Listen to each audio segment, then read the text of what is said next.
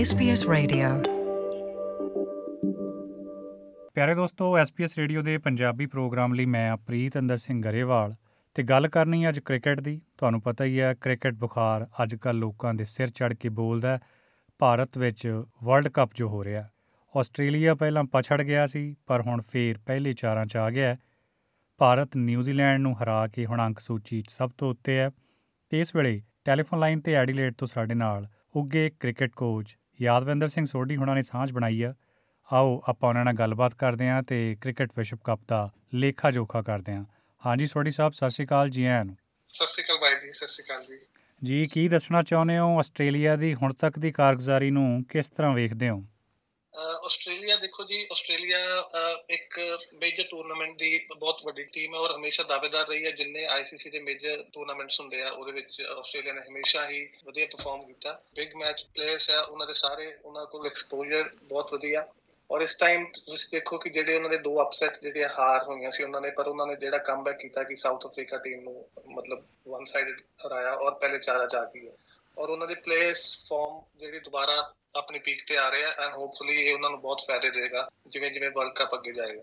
ਕਿਹੜੇ ਖਾਸ ਖਿਡਾਰੀ ਹੋਣਗੇ ਜਿਹੜੇ ਤੁਹਾਨੂੰ ਲੱਗਦਾ ਵੀ ਇਹਨਾਂ ਤੇ ਨਜ਼ਰ ਰੱਖੀਏ? ਕੁਝ ਪਤਾ ਨਹੀਂ ਇਹ ਵਰਲਡ ਕੱਪ 'ਚ ਚੱਕ ਕੇ ਕਰਾਊਨ ਸਿਰ ਤੇ ਰੱਖ ਦੇਣ ਆਸਟ੍ਰੇਲੀਆ ਦੇ। ਦੇਖੋ ਜੀ ਆਸਟ੍ਰੇਲੀਆ ਦੇ ਜੇ ਤੁਸੀਂ ਦੇਖੇ ਜਾਓ ਤੇ ਮਤਲਬ ਵੈਸੇ ਤਾਂ ਸਾਰੀ ਟੀਮ ਹੀ ਮੈਚ ਵਿਨਰ ਹੈ ਉਹਨਾਂ ਦੀ ਪਰ ਤੁਸੀਂ ਦੇਖੋ ਕਿ ਜਿਹੜੇ ਪਲੇਅਰ ਆਈਪੀਐਲ ਖੇਡਦੇ ਸਪੈਸ਼ਲੀ ਡੇਵਿਡ ਵਾਰਨਰ ਹੈ ਸਟੋਇਨਿਸ ਹੈ ਮੈਕਸਟਰਲ ਹੈ ਜਿਹੜੇ ਇਹ ਮੇਜਰ ਪਲੇਅਰ ਹੈ ਜਿਹੜੇ ਆਪਣੇ ਆਈਪੀਐਲ ਖੇਡਦੇ ਔਰ ਇਹ ਜਿਹੜੀ ਇੰਡੀਅਨ ਕੰਡੀਸ਼ਨਸ ਹੈ ਉਹਦੇ ਬਹੁਤ ਫੈਮਿਲੀਅਰ ਹੈ। ਔਰ ਔਰ ਸਟੀਵ ਸਮਿਥ ਹੈ ਤੁਸੀਂ ਸਟੀਵ ਸਮਿਥ ਲਾਬੁਸ਼ੇਨ ਸਾਰੇ ਬੈਟਸਮੈਨ ਪਰ ਤੁਸੀਂ ਸਾਰੇ ਮੈਚ ਵਿਨਰਸ ਹੈ ਆਪਣੇ ਦਿਨ ਕੋਈ ਵੀ ਮੈਚ ਜਿਤਾ ਸਕਦਾ ਹੈ। ਪਰ ਆਸਟ੍ਰੇਲੀਆ ਟੀਮ ਵਿੱਚ ਸਿਰਫ ਪ੍ਰੋਬਲਮ ਇਹ ਸੀਗੀ ਕਿ ਉਹ ਆਊਟ ਆਫ ਫਾਰਮ ਸੀਗੀ ਸਾਊਥ ਅਫਰੀਕਾ ਟੂਰ ਉਹਨਾਂ ਵਾਸਤੇ ਜ਼ਿਆਦਾ ਵਧੀਆ ਨਹੀਂ ਰਿਹਾ। ਅਹ ਉਹੀ ਚੀਜ਼ ਉਹੀ ਫਾਰਮ ਉਹ ਇੱਥੇ ਵਰਲਡ ਕੱਪ ਵਿੱਚ ਲੈ ਕੇ ਆਏ ਇੰਡੀਆ ਕੋਲੋਂ ਸੀਰੀਜ਼ ਸਾਰੇ ਪਰ ਹੁਣ ਉਹਨਾਂ ਦੇ ਪਲੇਅਰਸ ਨੇ ਦੁਬਾਰਾ ਅਹ, ਆਪਣੀ ਜਿਹੜੀ ਫਾਰਮ ਹੈ ਹਨਾ ਦੁਬਾਰਾ ਉਹਨਾਂ ਦੀ ਫਾਰਮ ਆ ਗਈ ਹੈ ਕਿ ਜਿਹੜੀ ਉਹਨਾਂ ਲਈ ਬਹੁਤ ਅਹ, ਲਾਹੇਵੰਦ ਹੋਏਗੀ ਅੱਗੇ ਜਾ ਕੇ। ਜੀ ਵੈਸੇ ਵੀ ਪਹਿਲਾਂ ਦੇਖਦੇ ਸੀ ਗਰਾਊਂਡ 'ਚ ਛਤਰੀਆਂ ਲਈ ਬੈਠੇ ਸੀ। ਤਾਣ ਛਤਰੀ ਜਿਹੜੀ ਲੰਡਨੋਂ ਮੰਗਾਈ ਆ। ਕ੍ਰਿਕਟ ਵਾਲੇ ਗਰਮੀ ਵੀ ਕਾਫੀ ਮੰਨਦੇ ਸੀ ਆਸਟ੍ਰੇਲੀਆ ਵਾਲੇ। ਪਰ ਆਈਪੀਐਲ ਖੇਡਣ ਨਾਲ ਸ਼ਾਇਦ ਥੋੜਾ ਬਹੁਤ ਫ਼ਰਕ ਪੈਂਦਾ ਹੋਵੇ। ਕਿਉਂਕਿ ਪਿੱਚ ਆ ਮੌਕੇ ਤੇ ਹਾਲਾਤ ਕਿਹੋ ਜਿਹੇ ਆ ਕਰਾਊਡ ਤੋਂ ਵੀ ਸਪੋਰਟ ਮਿਲਦੀ ਆ। ਹੋਰ ਨਹੀਂ ਤਾਂ ਹੁਣ ਡੇਵਿਡ ਵਾਰਨਰ ਹੀ ਦੇਖ ਲਓ।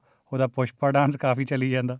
ਦੇਖੋ ਡੇਵਿਡ ਵਾਰਨਰ ਦੀ ਤਾਂ ਫੈਨ ਫੋਲੋਇੰਗ ਵੈਸੇ ਹੀ ਅ, ਬਹੁਤ ਹੈ ਇੰਡੀਆ ਇੰਡੀਅਨਸ ਬਹੁਤ ਫੋਲੋ ਕਰਦੇ ਆ ਡੇਵਿਡ ਵਾਰਨਰ ਨੂੰ ਕਿਉਂਕਿ ਉਹ ਯੂ نو ਇੰਡੀਅਨ ਜਿਹੜੇ ਕੋਈ ਸੌਂਗਸ ਹੈ ਉਹਨਾਂ ਤੇ ਉਹ ਆਪਣੀਆਂ ਵੀਡੀਓਜ਼ ਬਣਾਉਂਦੇ ਰਹਿੰਦੇ ਆ। ਇਕੱਲਾ ਡੇਵਿਡ ਵਾਰਨਰ ਹੀ ਉਹਨਾਂ ਦੀ ਸਾਰੀ ਫੈਮਿਲੀ ਦੀ ਅ, ਬਹੁਤ ਫੋਲੋਇੰਗ ਹੈਗੀ ਹੈ ਪਰ ਇਹ ਪਲੇਅਰਸ ਜਿਹੜੇ ਇੰਡੀਅਨ ਜਿਹੜੀ ਅ, ਆਪਣੇ ਜਿੰਨੇ ਫੋਲੋਅਰਸ ਹੈ ਉਹਨਾਂ ਦੇ ਬਹੁਤ ਫੈਮਿਲੀਅਰ ਹੈ ਇਹਨਾਂ ਨੂੰ ਮੇਰੇ ਖਿਆਲ ਕਿ ਇਹਨਾਂ ਇਹਨਾਂ ਵਾਸਤੇ ਸੈਕਿੰਡ ਹੋਮ ਹੈ ਇੰਡੀਆ ਕਿਉਂਕਿ ਆਈਪੀਐਲ ਮੇਜਰ ਟੂਰਨਾਮੈਂਟ ਜਿਹੜਾ ਖੇਲਦੇ ਆ ਉਹ ਚਲੋ ਆਪਣੇ ਆਪਣੇ ਇੰਟਰਨੈਸ਼ਨਲ ਮੈਚਸ ਤਾਂ ਖੇਲਦੇ ਆ ਪਰ ਆਈਪੀਐਲ ਦੇ 3 ਮਹੀਨੇ ਇੱਥੇ ਟਾਈਮ ਸਪੈਂਡ ਕਰਦੇ ਇੰਡੀਆ ਵਿੱਚ। ਔਰ ਔਰ ਹਰ ਸਾਲ ਆਉਂਦੇ ਆ। ਠੀਕ ਹੈ ਔਰ ਤੁਸੀਂ ਦੇਖੋਗੇ ਵੀ ਆਈਪੀਐਲ ਇੰਡੀਆ ਤੋਂ ਬਾਅਦ ਜਿਹੜੇ ਸਾਰਿਆਂ ਨਾਲੋਂ ਵੱਧ ਅਹ, ਜਿਹੜੇ ਪਲੇਅਰਸ ਦਾ ਨੰਬਰ ਹੈ ਉਹ ਆਸਟ੍ਰੇਲੀਅਨਸ ਹੈ ਤੇ ਇਸ ਕਰਕੇ ਉਹਨਾਂ ਨੂੰ ਇਸ ਚੀਜ਼ ਦਾ ਬਹੁਤ ਫਾਇਦਾ ਮਿਲਦਾ। ਉਹ- ਉਹ ਇੰਡੀਅਨ ਕੰਡੀਸ਼ਨ ਦੇ ਬਹੁਤ ਫੈਮਿਲੀਅਰ ਹੈ ਉਹਨਾਂ ਨੂੰ ਪਤਾ ਕਿ ਕਿਹੜੀ ਵਿਕਟ ਕਿਵੇਂ ਖੇਲਦੀ ਹੈ ਉਹ ਉਹ ਉਹ ਯੂਜ਼ਡ ਟੂ ਹੋ ਚੁੱਕੇ ਆ ਹੁਣ। ਜੀ ਤੇ ਆਸਟ੍ਰੇਲੀਆ ਦੇ ਨਾਲ ਨਾਲ ਆਪਾਂ ਭਾਰਤ ਦੀ ਗੱਲ ਵੀ ਕਰਨੀ ਆ ਪਰ ਹਲਕੀ ਜੀ ਟਿੱਪਣੀ ਮੈਂ ਪਾਕਿਸਤਾਨ ਬਾਰੇ ਵੀ ਤੁਹਾਡੇ ਤੋਂ ਇੱਥੇ ਚਾਹਣਾ ਕੀ ਹੋ ਗਿਆ ਪਾਕਿਸਤਾਨ ਨੂੰ? ਸਾਰੇ ਇਹੀ ਪੁੱਛਦੇ ਆ। ਦੇਖੋ ਜੀ ਪਾਕਿਸਤਾਨ ਅ, ਦੇ ਪਹਿਲਾਂ ਪਾਕਿਸਤਾਨ ਦੀ ਪ੍ਰੋਬਲਮ ਇਹ ਸੀ ਕਿ ਅ, ਬਾਬਰ ਤੇ ਰਿਜ਼ਵਾਨ ਉਹਨਾਂ ਦਾ ਮਿਡਲ ਆਰਡਰ ਸਾਹਮਣੇ ਸੀ ਸਾਰੇ ਠੀਕ ਹੈ? ਹੁਣ ਹੁਣ ਪ੍ਰੋਬਲਮ ਇਹ ਹੋ ਗਈ ਕਿ ਮਿਡਲ ਆਰਡਰ ਫੇਲ ਹੋਣ ਲੱਗ ਗਿਆ। ਹੁਣ ਉਹਨਾਂ ਨੂੰ ਓਪਨਿੰਗ ਵਧੀਆ ਮਿਲ ਰਹੀ ਹੈ ਪਰ ਮਿਡਲ ਆਰਡਰ ਫਾਇਰ ਨਹੀਂ ਕਰ ਰਿਹਾ ਕਿ ਮਤਲਬ ਉਹ ਮੈਚ ਫਿਨਿਸ਼ ਨਹੀਂ ਕਰ ਪਾ ਰਹੇ ਹੈ। ਰੌਫ ਆਊਟ ਆਫ ਫਾਰਮ ਹੈ ਸ਼ਾਹੀਨ ਅਫਰੀਦੀ ਨੂੰ ਵਿਕਟ ਨਹੀਂ ਮਿਲ ਰਹੀ ਉਹਨੂੰ ਦੂਸਰੇ ਐਂਡ ਤੋਂ ਸਪੋਰਟ ਨਹੀਂ ਮਿਲ ਰਹੀ ਨਸੀਮ ਸ਼ਾਹ ਦਾ ਬਹੁਤ ਵੱਡਾ ਲਾਸ ਹੋਇਆ ਪਾਕਿਸਤਾਨ ਨੂੰ ਕਿਉਂਕਿ ਨਸੀਮ ਸ਼ਾਹ ਔਰ ਸ਼ਾਹੀਨ ਅਫਰੀਦੀ ਜਦੋਂ ਬਾਲ ਕਰਦੇ ਸੀਗੇ ਇਨ ਟੈਂਡਮ ਤੇ ਉਹਦਾ ਫਾਇਦਾ ਇਹ ਹੁੰਦਾ ਕਿ ਦੋਵੇਂ ਐਂਡ ਤੋਂ ਪ੍ਰੈਸ਼ਰ ਪੈਂਦਾ ਸੀਗਾ। ਪਰ ਹੁਣ ਹੁਣ ਇਹ ਹੋ ਰਿਹਾ ਕਿ ਦੂਸਰੇ ਐਂਡ ਤੋਂ ਪ੍ਰੈਸ਼ਰ ਹੀ ਨਹੀਂ ਪੈ ਰਿਹਾ। ਜੇ ਸ਼ਾਹੀਨ ਅਫਰੀਦੀ ਪ੍ਰੈਸ਼ਰ ਪਾਉਂਦਾ ਤੇ ਦੂਸਰੇ ਐਂਡ ਤੋਂ ਪ੍ਰੈਸ਼ਰ ਨਹੀਂ ਪੈ ਰਿਹਾ। ਜੇ ਦੂਸਰੇ ਐਂਡ ਤੋਂ ਪ੍ਰੈਸ਼ਰ ਪਾਉਂਦਾ ਤੇ ਪੈਂਦਾ ਤੇ ਸ਼ਾਹੀਨ ਅਫਰੀਦੀ ਅਹ, ਜਾਂ ਜਿਹੜਾ ਹੈਰੀ ਸ਼ਰੋਫ ਆਂਦਾ ਹੈਰੀ ਸ਼ਰੋਫ ਬਹੁਤ ਅਹ, ਮਤਲਬ ਆਊਟ ਆਫ ਫਾਰਮ ਤੇ ਬਹੁਤ ਮਤਲਬ ਜਿਹੜੀ ਬਾਲ ਕਰ ਰਹੇ ਆ ਉਹ ਬਹੁਤ ਵੇਵਰਡ ਕਰ ਰਹੇ ਇਸ ਟਾਈਮ ਜੀ ਨੱਕ ਘੁੱਟਦੇ ਆ ਤਾਂ ਮੂੰਹ ਰਾਹੀਂ ਹਵਾ ਨਿਕਲ ਜਾਂਦੀ। ਬਿਲਕੁਲ ਬਿਲਕੁਲ ਜੀ ਹਾਂਜੀ। ਭਾਰਤ ਦੀਆਂ ਦੇਖੋ ਚਾਰ ਜਿੱਤਾਂ ਨੇ ਭਾਰਤ ਵੱਡੀ ਟੀਮ ਵਜੋਂ ਉੱਭਰ ਕੇ ਸਾਹਮਣੇ ਆਇਆ ਬਾਕੀ ਹੋਮ ਕੰਡੀਸ਼ਨਸ ਹੋਮ ਗਰਾਊਂਡ ਇਹ ਵੀ ਸਾਰਾ ਕੁਝ ਆ। ਤੇ ਤਿੰਨ ਜਿੱਤਾਂ ਉਹਨਾਂ ਦੀਆਂ ਵੱਡੀਆਂ ਟੀਮਾਂ ਦੇ ਖਿਲਾਫ ਆ। ਗੱਲ ਆਪਾਂ ਆਸਟ੍ਰੇਲੀਆ ਪਾਕਿਸਤਾਨ ਜਾਂ ਨਿਊਜ਼ੀਲੈਂਡ ਦੀ ਕਿਉਂ ਨਾ ਕਰੀਏ ਤੁਹਾਨੂੰ ਲੱਗਦਾ ਕਿ ਇਸ ਵਾਰ ਭਾਰਤ ਵਿਸ਼ਵ ਕੱਪ ਜਿੱਤਣ ਦਾ ਪ੍ਰਮੁੱਖ ਦਾਅਵੇਦਾਰ ਹੈ?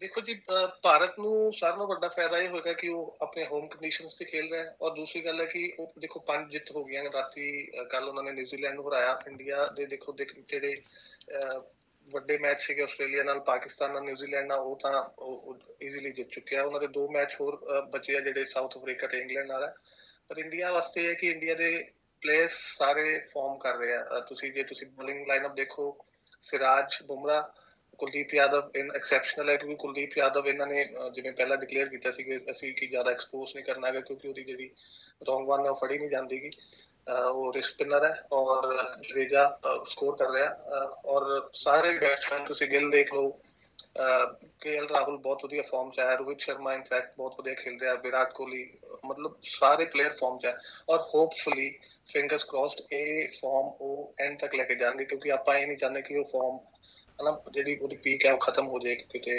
end ਮਤਲਬ ਫਾਈਨਲ ਤੋਂ ਪਹਿਲਾਂ ਇਹ ਬਹੁਤ ਜ਼ਰੂਰੀ ਹੈ। ਜੀ, ਮੈਂ ਸੋਸ਼ਲ ਮੀਡੀਆ ਤੇ ਤੁਹਾਨੂੰ ਫੋਲੋ ਕਰਦਾ। ਤੁਸੀਂ ਕੁਝ ਕੁ ਦਿਨ ਪਹਿਲਾਂ ਕਿਹਾ ਸੀ ਕਿ ਸ਼ਮੀ ਨੂੰ ਬਾਹਰ ਬਿਠਾਉਣਾ ਬੈਂਚ ਤੇ ਬਿਠਾਉਣਾ ਭਾਰਤ ਨੂੰ ਮਹਿੰਗਾ ਪੈ ਸਕਦਾ।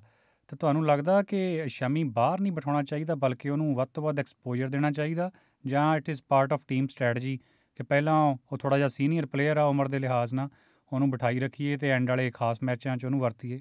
ਦੇਖੋ ਐਵੇਂ ਕੋਈ ਟੀਮ ਵੀ ਨਹੀਂ ਚਾਹੇਗੀ ਪਰ ਪਤਾ ਨਹੀਂ ਇੰਡੀਅਨ ਟੀਮ ਦੀ ਕੀ ਸਟ੍ਰੈਟਜੀ ਹੈ। ਪਰ ਅਹ, ਦੇਖੋ ਸ਼ਮੀ ਹਮੇਸ਼ਾ ਇਹਨਾਂ ਵਾਸਤੇ ਇੰਡੀਆ ਵਾਸਤੇ ਉਹਨੇ ਬਹੁਤ ਵਧੀਆ ਕੀਤਾ ਔਰ ਬਹੁਤ ਐਕਸਪੀਰੀਅੰਸ ਬੋਲਰ ਹੈ ਸਪੈਸ਼ਲੀ ਜੇ ਤੁਸੀਂ ਮੇਜਰ ਟੂਰਨਾਮੈਂਟ ਖੇਡਦੇ ਹੋ ਜਿਵੇਂ ਕਿ ਵਰਲਡ ਕੱਪ ਹੈ ਅਹ, ਸ਼ਮੀ ਨੂੰ ਜਿਹੜਾ ਅਹ, ਉਹਦਾ ਆਪਸ਼ਨ ਜਿਹੜਾ ਉਹਨਾਂ ਨੇ ਰੱਖਿਆ ਸਰਦੂਲ ਠਾਕੁਰ ਰੱਖਿਆ ਕਿ ਉਹ ਇਹ ਸੋਚ ਰਹੇ ਹੋਣਗੇ ਮੈਨੇਜਮੈਂਟ ਕਿ ਸਰਦੂਲ ਠਾਕੁਰ ਬੈਟਿੰਗ ਤੇ ਹੀ ਹੀ ਐਨ ਆਲਰਾਊਂਡਰ ਤੇ ਪਰ ਸਰਦੂਲ ਠਾਕੁਰ ਜਿਹੜੀ ਬਾਲ ਕਰ ਰਿਹਾ ਉਹ ਬਾਲ ਤਾਂ 10 ਓਵਰ ਪੂਰੇ ਕਰਵਾ ਹੀ ਨਹੀਂ ਰਿਹਾਗਾ ਔਰ ਉਹ ਔਰ ਜਿਹੜੀ ਉਹ ਬਾਲ ਕਰ ਰਿਹਾ ਉਹਦੇ ਵਿੱਚ ਉਹਨੂੰ ਉਹਦੇ ਪ੍ਰੈਸ਼ਰ ਵੀ ਨਹੀਂ ਪਾ- ਪਾ ਰਿਹਾ ਔਰ ਵਿਕਟਸ ਵੀ ਨਹੀਂ ਮਿਲ ਰਹੀ ਠੀਕ ਹੈ ਔਰ ਉਹਦੀ ਬੈਟਿੰਗ ਵੀ ਨਹੀਂ ਆ ਰਹੀ।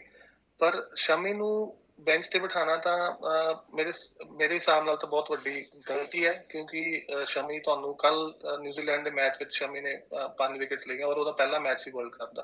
ਤੇ ਤੁਸੀਂ ਦੇਖੋ ਕਿ ਇੱਕ ਅਹ, ਕਿੰਨਾ ਟੈਲੈਂਟਡ ਬੋਲਰ ਜਿਹੜਾ ਜਿਨ੍ਹਾਂ ਨੇ ਜਿਹਨੇ ਪਰਫਾਰਮ ਆਲਰੇਡੀ ਕੀਤਾ ਹੋਇਆ ਇੰਡੀਆ ਲਈ ਔਰ ਉਹ ਬੈਂਚ ਤੇ ਬੈਠਾ। ਸਰਦੂਲ ਠਾਕੁਰ ਲਈ ਜਿਹੜਾ ਕਿ ਆਈ ਡੋਨਟ ਥਿੰਕ ਕਿ ਸਰਦੂਲ ਠਾਕੁਰ ਦੇ ਲੈਵਲ ਦਾ ਅਹ, ਸਰਦੂਲ ਠਾਕੁਰ ਦਾ ਕੋਈ ਵੀ ਲੈਵਲ ਸ਼ਮੀ ਨਾਲ ਇਸ ਟਾਈਮ ਹੈ ਅਹ, ਜੇ ਤੁਸੀਂ ਬੋਲਿੰਗ ਵਿੱਚ ਕੰਪੇਅਰ ਕਰੋ ਤਾਂ। ਤੇ ਸਪਿਨਰਸ ਦੀ ਗੱਲ ਕਰੀਏ ਤਾਂ ਕਈ ਲੋਕ ਕਹਿੰਦੇ ਆ ਕੁਲਦੀਪ ਯਾਦਵ ਨਾਲੋਂ ਜੇ ਐਸ਼ਵਿਨ ਖੜਾ ਲਈਏ ਜ਼ਿਆਦਾ ਵਧੀਆ ਉਹਦੀ ਬੈਟਿੰਗ ਵੀ ਚੰਗੀ ਆ। ਜਿਹੜਾ ਐਸ਼ਵਿਨ ਹੈ ਉਹ ਫਿੰਗਰ ਸਪਿਨਰ ਹੈ ਕੁਲਦੀਪ ਯਾਦਵ ਰਿਸਟ ਸਪਿਨਰ ਹੈ ਉਹ ਲੈਫਟ ਲੈਫਟ ਆਰਮ ਬੋਲਰ ਹੈ। ਤੇ ਇਸ ਕਰਕੇ ਉਹ ਦੋਵਾਂ ਦੀ ਅਹ, ਅਹ, ਹਨਾ ਬਾਲ ਅਲੱਗ-ਅਲੱਗ ਹੈ। ਹੋ ਸਕਦਾ ਹੈ ਕਿ ਅੱਗੇ ਜਾ ਕੇ ਕਿਤੇ ਇੰਡੀਆ ਨੂੰ ਲੋਡ ਪਵੇ ਕੋਈ ਵਿਕਟ ਸਲੋ ਹੋ ਜਾਣ ਤੇ ਇੰਡੀਆ ਨੂੰ ਸਪਿਨਰਸ ਦੀ ਲੋਡ ਪਵੇ ਕਿਉਂਕਿ ਇਸ ਟਾਈਮ ਜਡੇਜਾ ਅਹ, ਤੇ ਕੁਲਦੀਪ ਖੇਲ ਰਹੇ ਆ ਹੋ ਸਕਦਾ ਕਿ ਸਪਿਨਰਸ ਦੀ ਲੋਡ ਪਵੇ ਤੇ ਸ਼ਮੀ ਨੂੰ ਅਹ, ਫਿਰ ਬੈਂਚ ਤੇ ਬਿਠਾ ਦੇਣ।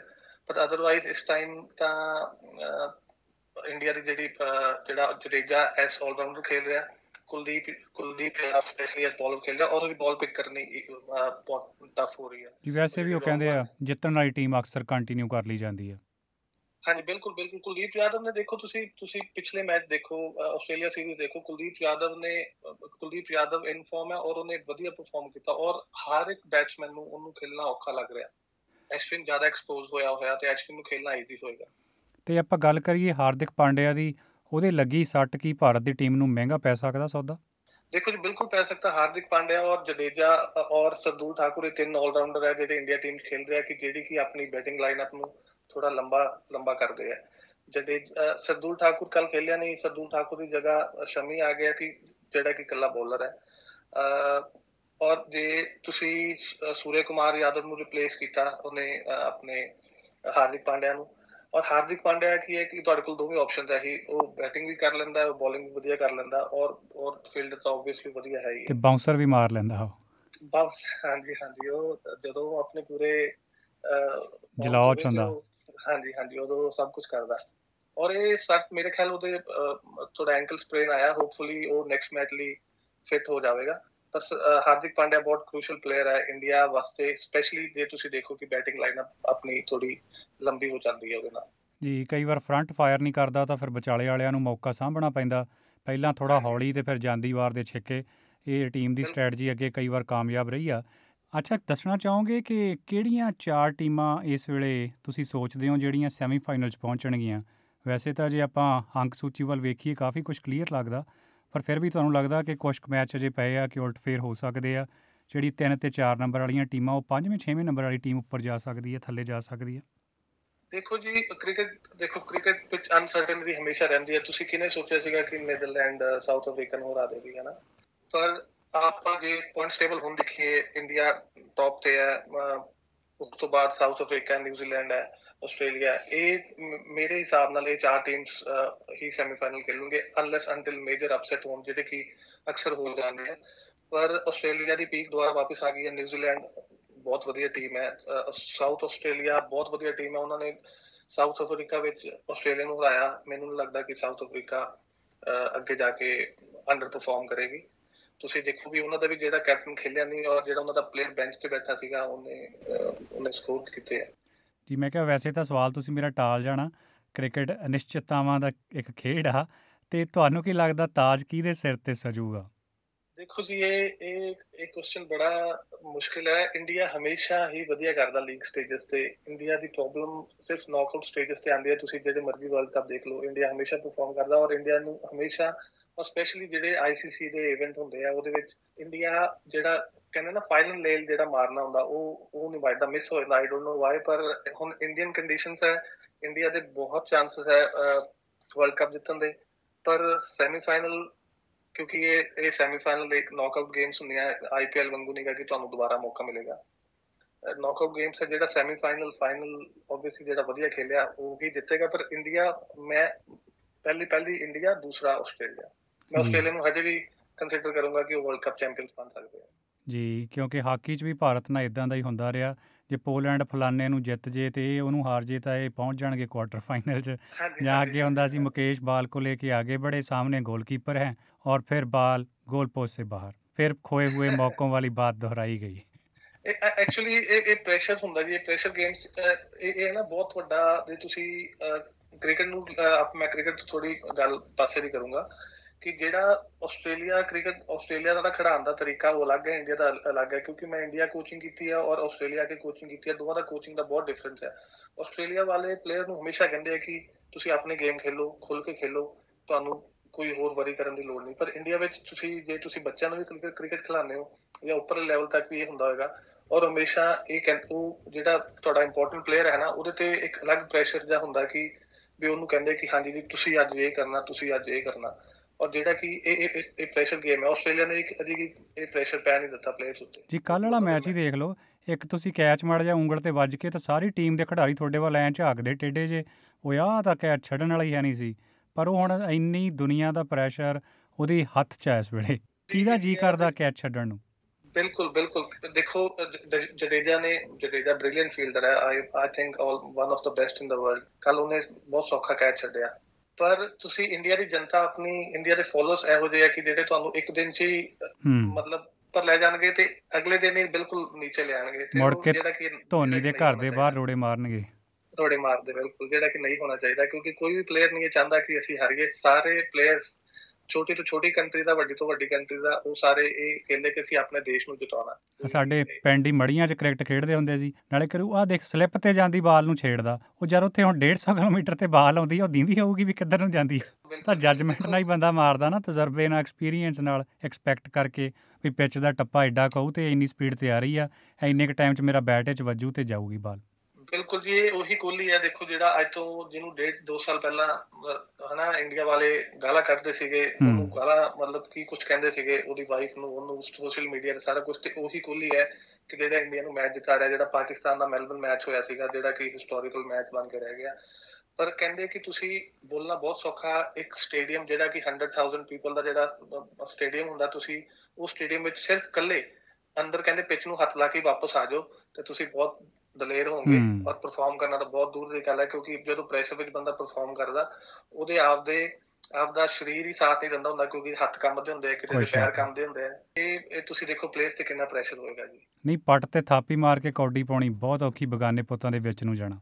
ਬਿਲਕੁਲ ਬਿਲਕੁਲ ਜੀ ਬਿਲਕੁਲ। ਜਦੋਂ ਢਾ ਲੈਂਦੇ ਆ ਨਾ ਨਾਲੇ ਹਾਂ ਜੀ। ਪਤਾ ਵੀ ਉਹਦਾ।